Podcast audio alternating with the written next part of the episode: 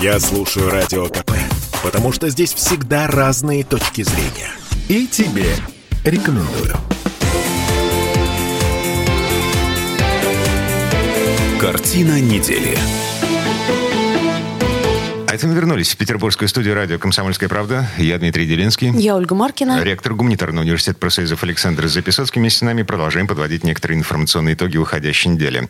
Сейчас у нас внешняя политика, в том числе влияющая на нашу внутреннюю. А эпоха Ангелы Меркель заканчивается. Буквально через пару недель у Германии будет новый канцлер, э, социал-демократ Олаф Шольц.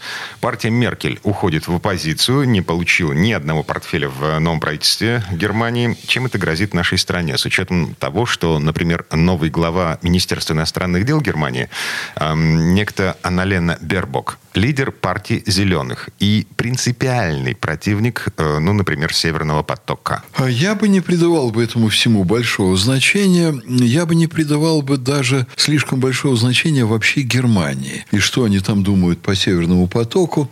И в целом вот эта история с «Северным потоком», которая каждый день у нас муссируется в СМИ, на мой взгляд, э, по своему значению тоже гипертрофирована. Я не думаю вообще, что вот новое правительство по отношению к нашей стране будет очень сильно отличаться от правительства Меркель. Поскольку правительство Меркель в этом смысле загнивало и портилось многие годы, я уже где-то лет 7 или 9 назад услышал по радио вот первые симптомы происходящего, когда кто-то у них там в Бундестаге стал говорить, что вот мы должны России объяснять, что такое права человека.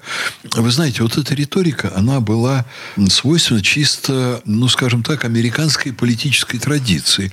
Вот американцы десятилетиями считали, что они имеют право всех поучать. Немцы так себя не вели еще совсем недавно, ну, вот буквально лет 10 назад, им это в голову не приходило. Они были озабочены другим, как им установить хорошие отношения со всеми странами европейского континента. И очень крупные политики немецкие, приезжая в Петербург, вели себя подчеркнуто дружелюбно. И не только политики, представители промышленности, крупных корпораций. Вот у меня есть друг, он племянник маршала фон Паулюса. Он представитель крупного капитала в советах директоров по разные стороны Атлантики немец. Он приезжал, он первым делом шел не в театр, хотя театр он обожает. Он шел не на конференции научные нашего университета, он брал цветы и ехал на Пискаревку. Вот история послевоенной Германии многих десятилетий. Это история Германии с человеческим лицом, которая хотела загладить хоть в какой-то степени, полностью это невозможно было, но хоть в какой-то степени вину своих предков. И вдруг достаточно быстро они сменились на поколение безумных немецких политиков, которые считают, что они имеют право рассказывать России, как нам себя вести с Украиной, наш Крым или не наш Крым. А я не понимаю вообще, почему нас должно интересовать их мнение по этому поводу. Потому что мы в нашей истории не способствовали отделению от Федеративной Республики Республики Германии, например, Баварии. Бавария много сильно хочет отделиться от остальной Германии, но мы никогда к этому руку не прикладывали. Наоборот, мы помогали им объединиться с Восточной Германией, чему основная масса населения Восточной Германии сейчас не рада. Но вместо «спасибо за реализованную их мечту национального единства», они занимаются какими-то совершенно ублюдочными вещами. Но не хотят они получать российский газ дешево. Да бог с ними, Пусть они там крутятся, как они хотят. Вот я, как гражданин России, готов, ну, в общем, наверное, пожертвовать частью своего экономического благополучия, чтобы мы вообще забыли про Северный поток, и про него никогда не слышали. А мы не можем прожить без них и без Северного потока, и без демпинговых цен на газ, которые мы им поставляем. Им это не нужно. Да бог с ними. Пусть они там вот сядут в своей Германии и все, что угодно говорят по поводу Северного потока. Почему я должен думать, что там какая-то женщина из зеленых несет какую-то ахинею и поносит нашу страну. Для меня вообще эта тематика, в принципе, она унизительна. Бегают какие-то политические карлики, в свое общество взвинчивают, взвинчивают там нервозное настроение, а еще объясняют нашей стране, что нам делать. Это возмутительно просто. А, изоляционист Александр Записовский, да нет, ну ректор гуманитарного университета профсоюзов. Это, Погодите. Это а... они изоляционисты. Они маленькая крошечная Германия, которая без нашего газа прожить не может. Ну, давайте мы закроем для них рынки сбыта их продукции. Давайте мы будем вместо их Мерседесов покупать Лексусы. Ой. Тоже неплохие машины. Ой-ой-ой. Вот. А почему мы изоляционисты? Нам есть что и где купить, нам есть что и кому продать, нам есть с кем сотрудничать. Ну и а что на них? Свет клином сошелся. Смотрите, Германия ведущая экономика Европы. Значит, э, там западной. есть... Эм, да, западной Европы. Есть проблема. Э, нам с ними сейчас договариваться. Но так или иначе... О чем нам надо с ними договариваться Элементарно. Вообще? Значит, у нас э, строительство высокоскоростной железной дороги между Москвой и Петербургом. Сименс и РЖД. Взаимоотношения, которые длятся уже не первый год. Сапсаны, это ж поезда немецкого производства. Сейчас нам нужно договариваться по поводу строительства новых поездов, которые смогут разгоняться до 350 км в час э, в среднем э, для того, чтобы хоть как-то оправдать эту самую высокоскоростную железную дорогу. А нужно договариваться с немцами, с немецким бизнесом. Дмитрий, да. вот честно говоря, я когда это слышу, вот такие вещи, это не к вам лично относится, конечно, вы очень симпатичный собеседник, но я это слышу последние 30 лет. Я никогда к этому не привыкну, и я это никогда не сочту нормальным. Я вырос в великой стране, которая могла себя обеспечить. И мои отцы и деды себя обеспечивали. Ну, практически всем, что нам было нужно. У нас были изумительные научно-исследовательские институты, которые делали замечательные разработки. Мы с помощью вот этих разработок сейчас до сих пор создаем атомные электростанции, какие не могут создать на Западе, самолеты, ракетные двигатели и так далее, и так далее. Это все было. Хватит нам рассказывать друг другу, что мы должны с кем-то договариваться. Вот вам, нам надо сделать так, чтобы уж если не у нас, то у следующих поколений тоже все было. Ага. Надо менять государственную политику. Сколково, которая неизвестно чем занимается и неизвестно куда деньги уходят. Вообще вы знаете непонятно. что, я тоже возмущался много лет по поводу Сколково, но сейчас я вижу, что там происходит очень много интересного. Я даже в начале э, декабря собираюсь специально поехать и посмотреть, что происходит. Ну, вот когда но поедете, расскажете. Я обязательно расскажу, но я не согласен жить в стране, политика которой не дает нашим детям и внукам будущего, и страны, которая обязана зависеть от какой-то немецкой дамочки, которая не хочет нашего Северного потока. Мне это не нравится. Я против.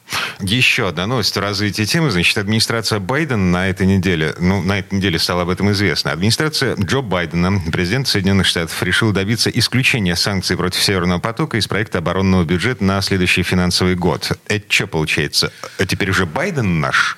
Байден не наш, но Байден, в отличие от э, многих э, ультралибералов полубольных, которые правят сегодня на Западе, он представитель старого поколения политиков, того поколения, которое является договороспособным. И он прагматик, да? Похоже, ну, Америка находится в непростом положении. Кстати, Западная Германия находится еще в более худшем положении. И они вот выкрикивают, выкрикивают. Э, я по этому поводу сделаю еще одну ремарку. Они все будут вести себя по-другому, как только станут членами правительства. Потому что что у них будут совершенно практические задачи. Одно дело, когда вы в оппозиции, вы безответственные политиканы и горланите все, что вам хочется. А другое дело, когда вы в правительстве, и когда огромный индустриальный сектор, в котором огромное количество рабочих мест, говорит, да прекратите вы весь этот бардак и все эти вопли против Северного потока. Но благодаря этим воплям их, собственно, и выбрали. А теперь что, а... получается, они должны переобуться в полете? Вот благодаря каким воплям их выбрали, это совершенно совершенно другой вопрос. Потому как там есть вещи куда как более серьезные. Например, на